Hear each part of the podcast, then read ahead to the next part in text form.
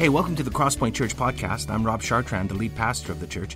We're a church that's for the city in Edmonton, Alberta, Canada, and are passionate about helping people find their way back to God. Hey, if you're new, I'll have a bit to say at the end of the podcast, but in the meantime, let's listen to this Sunday's message.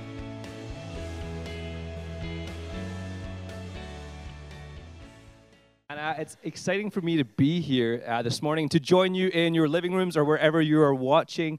Um, if you don't know me um, from that um, most extra video that was just created there, uh, my name is uh, Chris. I am a youth pastor at Beulah Alliance Church and a real friend of Crosspoint Church. Uh, the last few months have been interesting. They've been interesting for, um, for all of us. Um, let me give you a little insight into what my life has looked like over the last few months.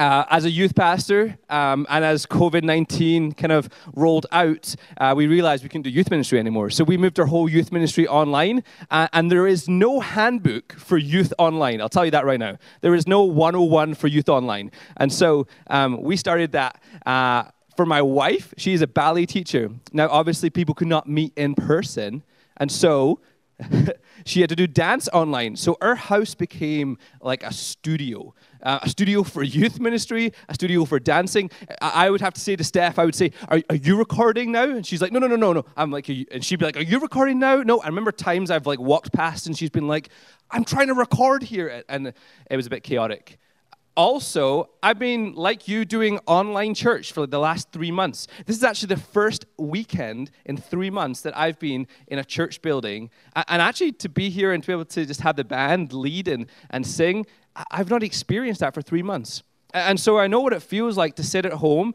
um, currently in your pajamas um, with coffee, uh, uh, be able to put the pause button on sometimes. Um, but I want to encourage you over these next 25 minutes uh, to engage, uh, to, to dig deep, because I think uh, God has got something that He wants to say through His Word today. I want to begin with a quote. I want to begin with a quote by a guy called Mark Sayers, pastor in Australia, who I've shared a number of times uh, with you here at Crosspoint. He says this For any renewal of culture, any healing and reviving of our personal or social systems, we must begin with an understanding of God's presence. Uh, see, I don't know about you, but I've been praying for healing and reviving of our culture, of our world. Uh, it's probably pretty evident to say that over the last few months, we've seen culture broken uh, and in need of healing, both personally and socially. 2020 has been probably the most life changing, world changing, challenging, emotional years I've ever experienced in my life, but I think probably this world has ever experienced. Let me just uh, list off a few things that you may have already forgotten that's happened in 2020. January, there was bushfires in Australia. Then Harry and Meghan stepped down from royalty. The Ukrainian plane that had a number of Canadian passengers that was shot down by Iran the impeachment trial of President Donald Trump. Kobe Bryant, his daughter, and seven others died in a helicopter crash. Brexit goes through, and the UK officially leave the European Union. The stock market crashes. The Olympics in Tokyo gets postponed. There's the murders of Breonna Taylor, Ahmaud Arbery, George Floyd, and more. The worldwide Black Lives Matters protests and the global pandemic, COVID 19. And it's only June. Yes, it's only June. Uh, and see, I wouldn't say it's far stretched to say, uh, for me to claim that there is more brokenness evident today than ever before. And not meaning that there is more, but that more is being filmed. See, we're being made ever more aware that sin is corrupting many, and simply uh, being nice Christians is not gonna, it's not gonna make it. But as Sayer says, we need to understand God's presence if we want to see our culture changed, our world changed, and lives changed. And so this is where I want to go over these next 20, 25 minutes. I want to unpack temple theology. Now, before you press pause and go get a coffee and decide, oh, maybe it's now a good time for a shower, um, I want to encourage you, uh, stick in with this. It's going to be good. Did you know that the Bible in 1 Corinthians 6 says this in verse 19? It says that if you're a follower of Jesus, you're described as a temple. This is what Paul writes. He says, Don't you realize that your body is the temple of the Holy Spirit who lives in you and was given to you by God? You do not belong to yourself, for God brought you with a high priced price. You are a temple A temple that's filled with the presence of God, the person of the Holy Spirit. You no longer belong to yourself, you belong to God. You were bought with a high price. See, I titled this talk Living Temples, and the subtitle I've given this is From Temples of Exhaustion to Temples of Presence, because honestly, I feel exhausted. I'm exhausted with hearing the constant changes. I'm exhausted with hearing the latest COVID update. I'm exhausted with Zoom. I don't know how many of you are exhausted with Zoom. I'm exhausted with not doing normal things. I'm exhausted with half covered faces in grocery stores. And I'm exhausted with people that still have to protest against racism. I'm exhausted that this has to still happen. Uh, but here's the thing I think God has more than exhaustion for you and for me. He calls you his temple, which means he lives in you, he works through you, he empowers you, he comforts you, and his presence is with you. And today I want to pull out a few things of what I think it means to go from being a temple of exhaustion to a temple of God's presence. The Bible begins with God's presence filling Eden, and it ends with the city temple of the New Jerusalem being filled with God's presence. See, God's presence bookends the story of the universe in which we live.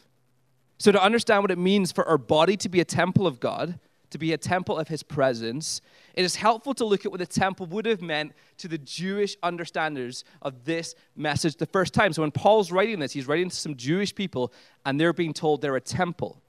How would they have understood the temple? Well, I'm not going to unpack that whole thing today because there was a lot to that. But I want to encourage you to read 1 Kings chapter 6 and 1 Chronicles chapter 22 and 29. And they describe the magnitude and the beauty of the temple. And, and it gives this picture and understanding uh, uh, to us of what the Jews would have thought the temple would have been like. I'm going to just quickly summarize it for you, but I encourage you, go read those. It's, it's quite amazing to read what it's built like. But in summary, it's about 2,700 square feet. It was paneled, the walls and the ceilings, with cedar wood and, and planks of cypresses for the floors. There was a 100,000 talents of gold, a million talents of silver, quantities of bronze and iron too great to be weighted in the temple. There was also 3,000 talents of gold, 7,000 talents of silver from David's personal treasures put in there. There was also 5,000 talents of gold, 10,000 talents of silver, 18,000 talents of bronze, 100,000 talents of iron given as a gift from other leaders of Israel, put in the temple. In total, there was over 100,000 talents of gold, 1 million talents of silver, and quantities of bronze and iron much greater than that. And the quantity of the cedar trees, the cedar trees alone, in building the temple, it cost King Solomon 20 cities in Galilee to sell. He sold 20 Edmontons for the cedar trees. And in today's uh, culture, if you add in labor costs and it took seven years to build, the temple roughly cost half a billion dollars. Just think about that for a moment. Half a billion dollars. And Solomon built the temple as an act of worship to God, a place that his presence would rest. So when Paul compares his Jewish readers and he compares you and I to a temple, He's saying you're incredibly valuable. At least half a billion dollars. My life insurance does not reflect that. But think about that for a moment. You are a temple of the Holy Spirit. You're incredibly value, valuable. At least half a billion dollars. Old Testament scholar John Walton, he said this at the temple. He said, The role of the temple in the ancient world is not primarily a place for people to gather and worship like modern churches. It is a place for the deity, a sacred space. It is his home, but importantly, his headquarters, the control room. And, so, what happened to temples? Like, what, what happened to this vision of the temple being like Eden, where God would, would walk freely and, and his presence would be easily accessible? Well, well, the temples were corrupted. See, they were meant to operate as a life system, bringing life to the people, embracing the presence of God, but they had been corrupted. Pagan gods began to alter the role of the temple. They would require offerings and sacrifices, sometimes through sexual acts. A worse temple worship would transcend to bloodbaths of human sacrifices. We see the moment in, in, Matthew 21 when Jesus seems to lose his cool and starts turning over tables in the temple and gets angry. Why? Like, was he just annoyed because people were selling some stuff, making a quick buck here or there? No, they, they were actually um, ruining the sacrificial temple system. See, what would happen is Jews would turn up to the temple and say, uh, Here's my offering uh, for the sins of my family. Here's the best lamb or, or, the best dove that I can give. And the money changers in the temples would go, That's not good enough. I'm sorry, that's, that's not good enough. You actually, uh, that's got a blemish on it. Oh, that, that's marked up. Uh, you actually have to buy our sacrifices. Oh, and by the way, it's inflated. It's going to cost you a lot more. But if you want God to forgive you, and Jesus comes in and goes, This is what he says. Jesus says this He says, My house will be called a house of prayer, but you're making it into a den of robbers. See, the temple had been corrupted. The temple was meant to be a place of life, but it had become a place of fear, of anxiety, of corruption and death. See, understanding the temple as our, as our model of a life system, we can see how maybe our modern temples are temples of exhaustion, See, where are the places that we're putting our hope in? Society, the, the, the, malls, sports stadiums, online habits. And some of those have changed quite a lot, I'll tell you that.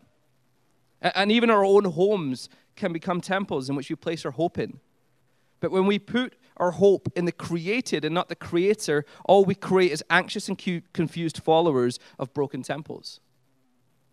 And so, to understand the vital differences between God centered temples and failing exhaustive temples, we got to look at the original. Genesis 1 and 2 gives us this beautiful picture of the cosmos being the temple, and the linchpin of the cosmos is the presence of God. That's how it functions as a life system. And see, without God dwelling in the midst, the temple, it does not exist. See, the most central truth to the creation account is the world is a place for God's presence.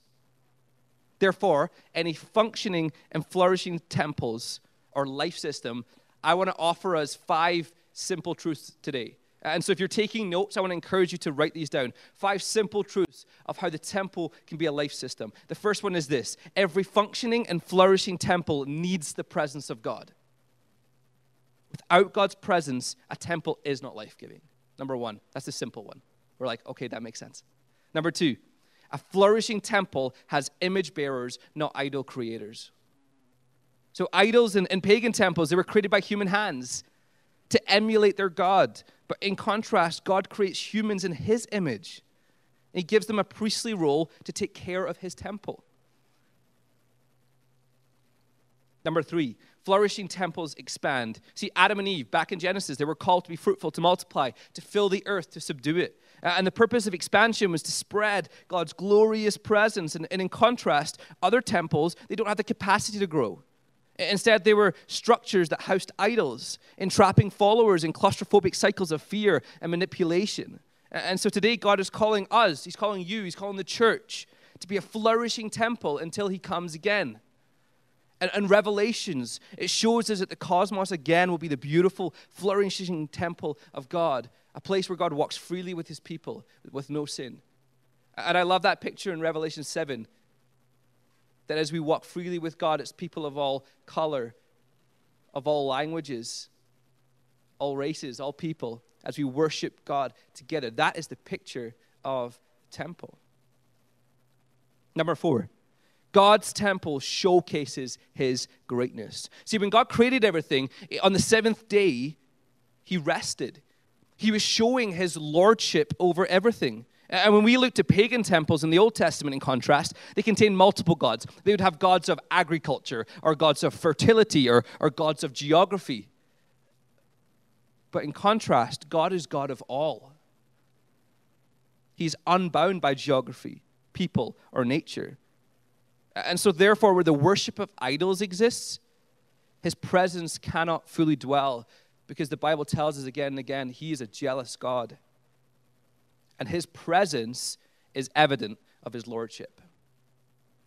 Number five, God's temple holds together heaven and earth.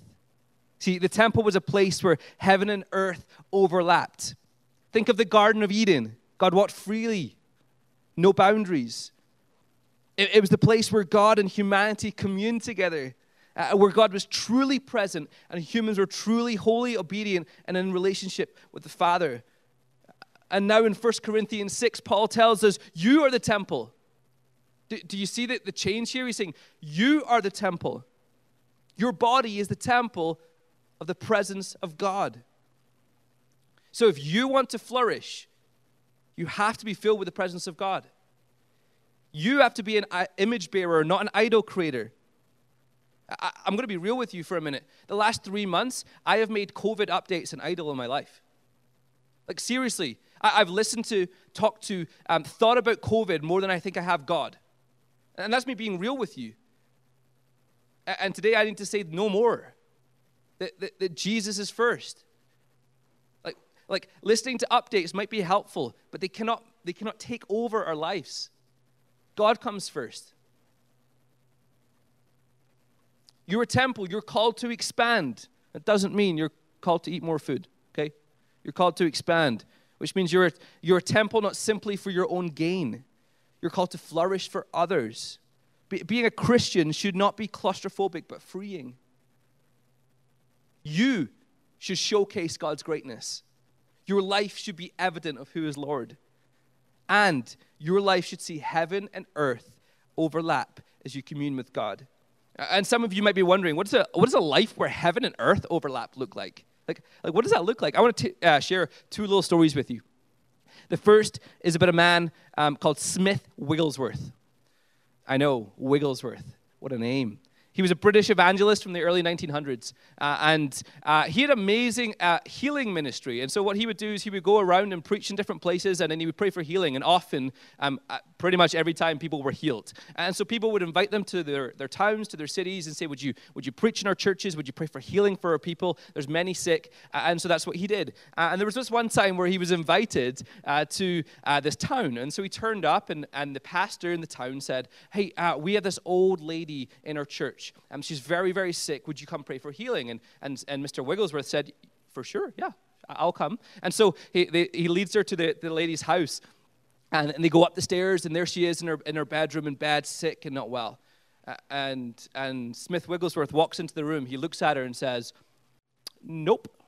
And then just turns around leaves the room, walks down the stairs, and just leaves the house. Well, the pastor, he, he's freaking out. He's like, I'm so sorry to, the, to this old lady. And he chases after Smith Wigglesworth and, and he says, like, What are you doing? Like, like, like, that was so rude. And he simply said to her, said to him, said to him, She didn't want to be healed. And he continued walking on his way. Oh, well, well later that evening, uh, he was fortunately invited to still preach in the church even after this moment. And, and he's preaching in the church, and he notices the doors open at the back of the church. And in walks this old lady. And she works her way straight down to the front. And she looks at him, and she says, You're right. I didn't want to be healed. I, I was enjoying my sickness. I was enjoying that people cared for me. I was, I was enjoying the, the attention that I was getting. And uh, I know that's wrong and I want to be healed. In that moment, Smith laid his hands on her and prayed healing, and she was healed. And, and there's a moment came after that where somebody came up to him and said, what is, what is your secret? Like, what is, where do you get your power from? As if he was a superhero. Like, where did you get your power from? And he said, oh, as, as a British person would say, oh, it's, it's very simple, very modest. Let me just tell you. He said, I, I read the Bible every morning and I pray 30 minutes a day. I'm sorry? So you, you, you read the Bible and then you pray for 30 minutes. That sounds pretty easy. Oh, let me rephrase that. I pray 30 minutes every 30 minutes. I pray 30 minutes every 30 minutes. See, his life emulated what it meant to be in the presence of God he allowed God lordship in his life. And what God did was worked um, amazing things through him. And I think God wants to do the exact same thing with every one of his children, you included. Let me tell you a second story. This past uh, this past winter, uh, I, I, had the privilege of speaking at Camp Nakamun um, at, at, the winter retreat. And we take our junior highs there um, every, every, year, and it's a lot of fun. Like I love retreats. As, as a youth pastor, they're one of my favorite things. I, I don't I feel sick after them. I don't sleep well after them, but they're amazing. They're so much fun. Uh, and we were there, and on the Saturday night, we were, uh, I, was, I was speaking, uh, and I can't actually remember right now exactly what I was speaking about. It was probably okay. Um, and so I was speaking, and, and as, we're, as the band got up and were starting to lead worship again, I just felt that God was saying, I think, I think people need to be healed tonight. Uh, and so we have this practice in our youth ministry uh, of praying for healing for people. And so, right in the front row were my grade eight girls, uh, these little like 12 year old girls. Uh, uh, really, like, they love Jesus, they're faithful, um, and they're little Edmontonian girls. And they're standing there. And, and, I just came up and said, Hey, I just think we should pray for some people if they need prayer for healing. Uh, so, uh, what I'm going to do is I'm going to invite my prayer team. And then I just looked to my grade eight girls and said, You're the prayer team. Um, and they were like, okay. And so I said, my friends here who are in grade eight, they are willing to pray for you if you have anything you want to be prayed for for healing. And what started happening is, is people started coming down one by one and being prayed for. These, these 12 year old girls started laying hands and just saying, like Smith Wigglesworth did, I, I just want to just say, Jesus, would you, would you heal people? Would you, would you heal this person? I want to sp- speak truth and, and life into this person's life. Like 12 year old girls. And one by one, people started to be healed. There was a girl in crutches, could walk afterwards. There, there was, there was a, a girl who had, a, who had an ankle injury, wasn't able to, to walk or run properly. She was a long distance runner. And she was prayed for and started running. There was, there was emotional healing starting to take place. And, and I witnessed and watched. And what was amazing for me is I didn't, need, I didn't pray for anybody. I just stood back and watched these grade eight girls just pray their hearts out over people. And see, this is the thing God will use British evangelists, but He'll also use 12 year old Edmontonians. And He wants to use you too. You're His temple. He wants to fill you and use you and empower you. He wants to be present with you and work through you. You don't have to think you have it all together, but there's some stuff of being a temple being a temple of the presence of God that we have to deal with, that we have to do. We have to be filled with His presence. We have to get rid of idols and be an image bearer. We've got to showcase His greatness. What does it look like to be a temple of the Spirit? And see, uh, I think the best example that we have of temple living is Jesus. We, we see he operated in the perfect life system. At the center, he abides with the Father. His life is an act of total worship and service to God. And so let me encourage you if you've forgotten who your example is, go read the Gospels. Like, spend some time in Matthew and Mark and Luke and John. Remind yourself of who your example is. See, our life only functions in a life system when we live as temples filled with his presence. You and I, the church, filled with God's Spirit, it acts as a renewing agent in this world to bring life. Many of you have probably, I'm not even, I wouldn't even say, um, I'm going to guess, I know for sure many of you have been crying out for justice in recent weeks. Many of you have been crying out for healing healing of our land, healing of our world. Many of you have been demanding change. Start by allowing God to change you. Begin in your own temple remove the idols, clean out the corruption. Allow maybe Jesus to come in and turn over some tables and experience the presence of the living God, which will move you from exhaustion to presence. Uh, Russian writer Leo Tolstoy, he's probably regarded as one of the greatest authors of all time. He said this Everyone thinks of changing the world, but no one thinks of changing himself. Let me say that again. Everyone thinks of changing the world, but no one thinks of changing himself. Let us begin by drawing a circle around ourselves, allowing God to renew our hearts, reminding of us how valuable we are to Him. Half a billion dollars, at least. And experiencing His wonderful presence. And so, so what I'm going to do just now is I'm going to spend some moments just, just praying, praying for you wherever you are. If you're, you're sitting on the couch, if you're currently making a coffee, if you're in your car for some reason and shouldn't be on your phone, um, I want to pray. I want to spend a, a, an intense uh, one minute just praying, being, in, being, being real, and asking God to fill you with His presence, fill me with His presence. and, and so wherever you are, I want to encourage you uh, just to close your eyes. Um, we don't close our eyes because that makes us more holy. We close our eyes because it helps us not be as distracted. that's, that's, that's, that's true for me. I'm always like looking around. I'm like, squirrel. Um, and, and, and I think like we close our eyes for that reason. And the second thing is I want to encourage you, wherever you are, to just hold your hands out. See, when we say that we're um, receiving the presence of God, it's a gift. And I don't know about you, but when I receive gifts, I, I hold my hands out. I say thank you. I don't stand like this and say, oh yeah, sure, leave it, leave it at my feet. I go, thank you. And so I, I want to pray uh, that, that, for myself and for you uh, that we'll experience the presence of God now. And then I'm going to ask you a few questions which maybe you can wrestle with this week uh, as you, as you wrestle with what, what's my temple like. So let's pray together.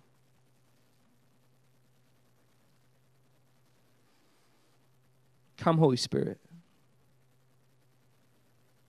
Wherever we're watching from, Facebook, YouTube, online, we're watching in our homes, we're we're watching with our family, we're watching with our kids. Would you come, Holy Spirit? Would you fill us with your presence? God, you may have been reminding us in these moments of some of the things that we have to clear out, some of the corruption, some of the, the idols. And those specific things, that's conviction. God, that's conviction. You're, you're placing specific things in our hearts to clear out. And so, God, I pray that your, your presence will do a healing work now. Come, Holy Spirit. Come, Holy Spirit.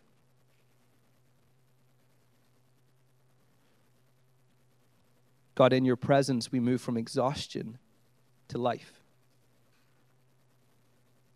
And so many of us for these last few months have been exhausted.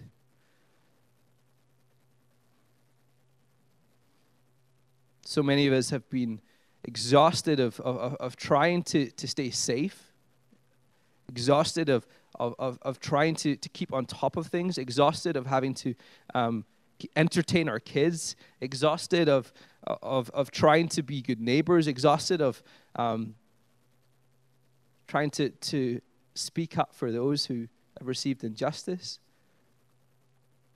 But God, would you fill us with your presence?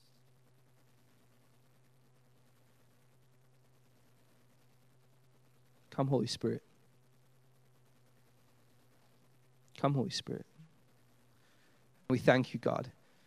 We thank you as we're reminded in Scripture when we ask, you give freely. We thank you for your goodness and your presence with us. In Jesus' name, amen. Amen. Let me finish with a couple questions for you. Um, maybe some, some questions you can wrestle with today and, and throughout this week. Um, and these have been quite helpful for me as I've been processing this talk and, and writing this talk. But um, number one, are you, are you an image bearer or an idol storer? It's a good one to wrestle with being the temple of the Spirit. Are you an image bearer or an idol storer? Secondly, does God's presence find complete rest in you because you've given him complete lordship? Have you given, have you given God complete lordship of your life? Do you, do you trust him fully? And there's been moments these last few months where I've had to go back to God even this morning, as I was driving to, to Crosspoint this morning, I said, God, I've, I've not fully trusted you. I'm sorry, I need to trust you more. Number three, how often do you look to Jesus as your model of a temple living? Maybe you have to go back and read the Gospels again, remind yourself of Jesus. And number four, do you want to be a renewing agent of change, bringing life into this world? And if you do, let change start with you. Allow God to do a new work in your life.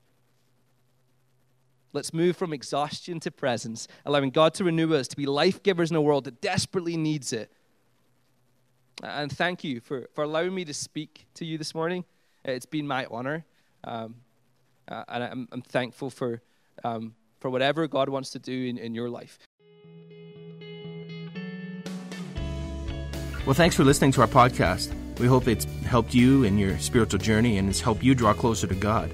Let me tell you a little bit about us. Crosspoint gathers as one church on Sundays in Northeast Edmonton, and you can find out our location and more about us by visiting our website, thecrosspointchurch.ca. We also meet throughout the week throughout Edmonton in what we call home groups. These are smaller communities of learning, laughter, community, uh, transformation. We, we think that the journey of faith was never intended to be an independent exercise. It's, it's something that we do together. So please visit our website and find out how you can get connected to a home group near you. If you listen to our podcast regularly, why not make it shareable? you could like us on iTunes or share our podcast with other people. But more importantly, we hope you will get connected with other people and talk about what you've learned. Again, hey, thanks for listening. We pray you'll experience Christ's love in a very real and profound way this week.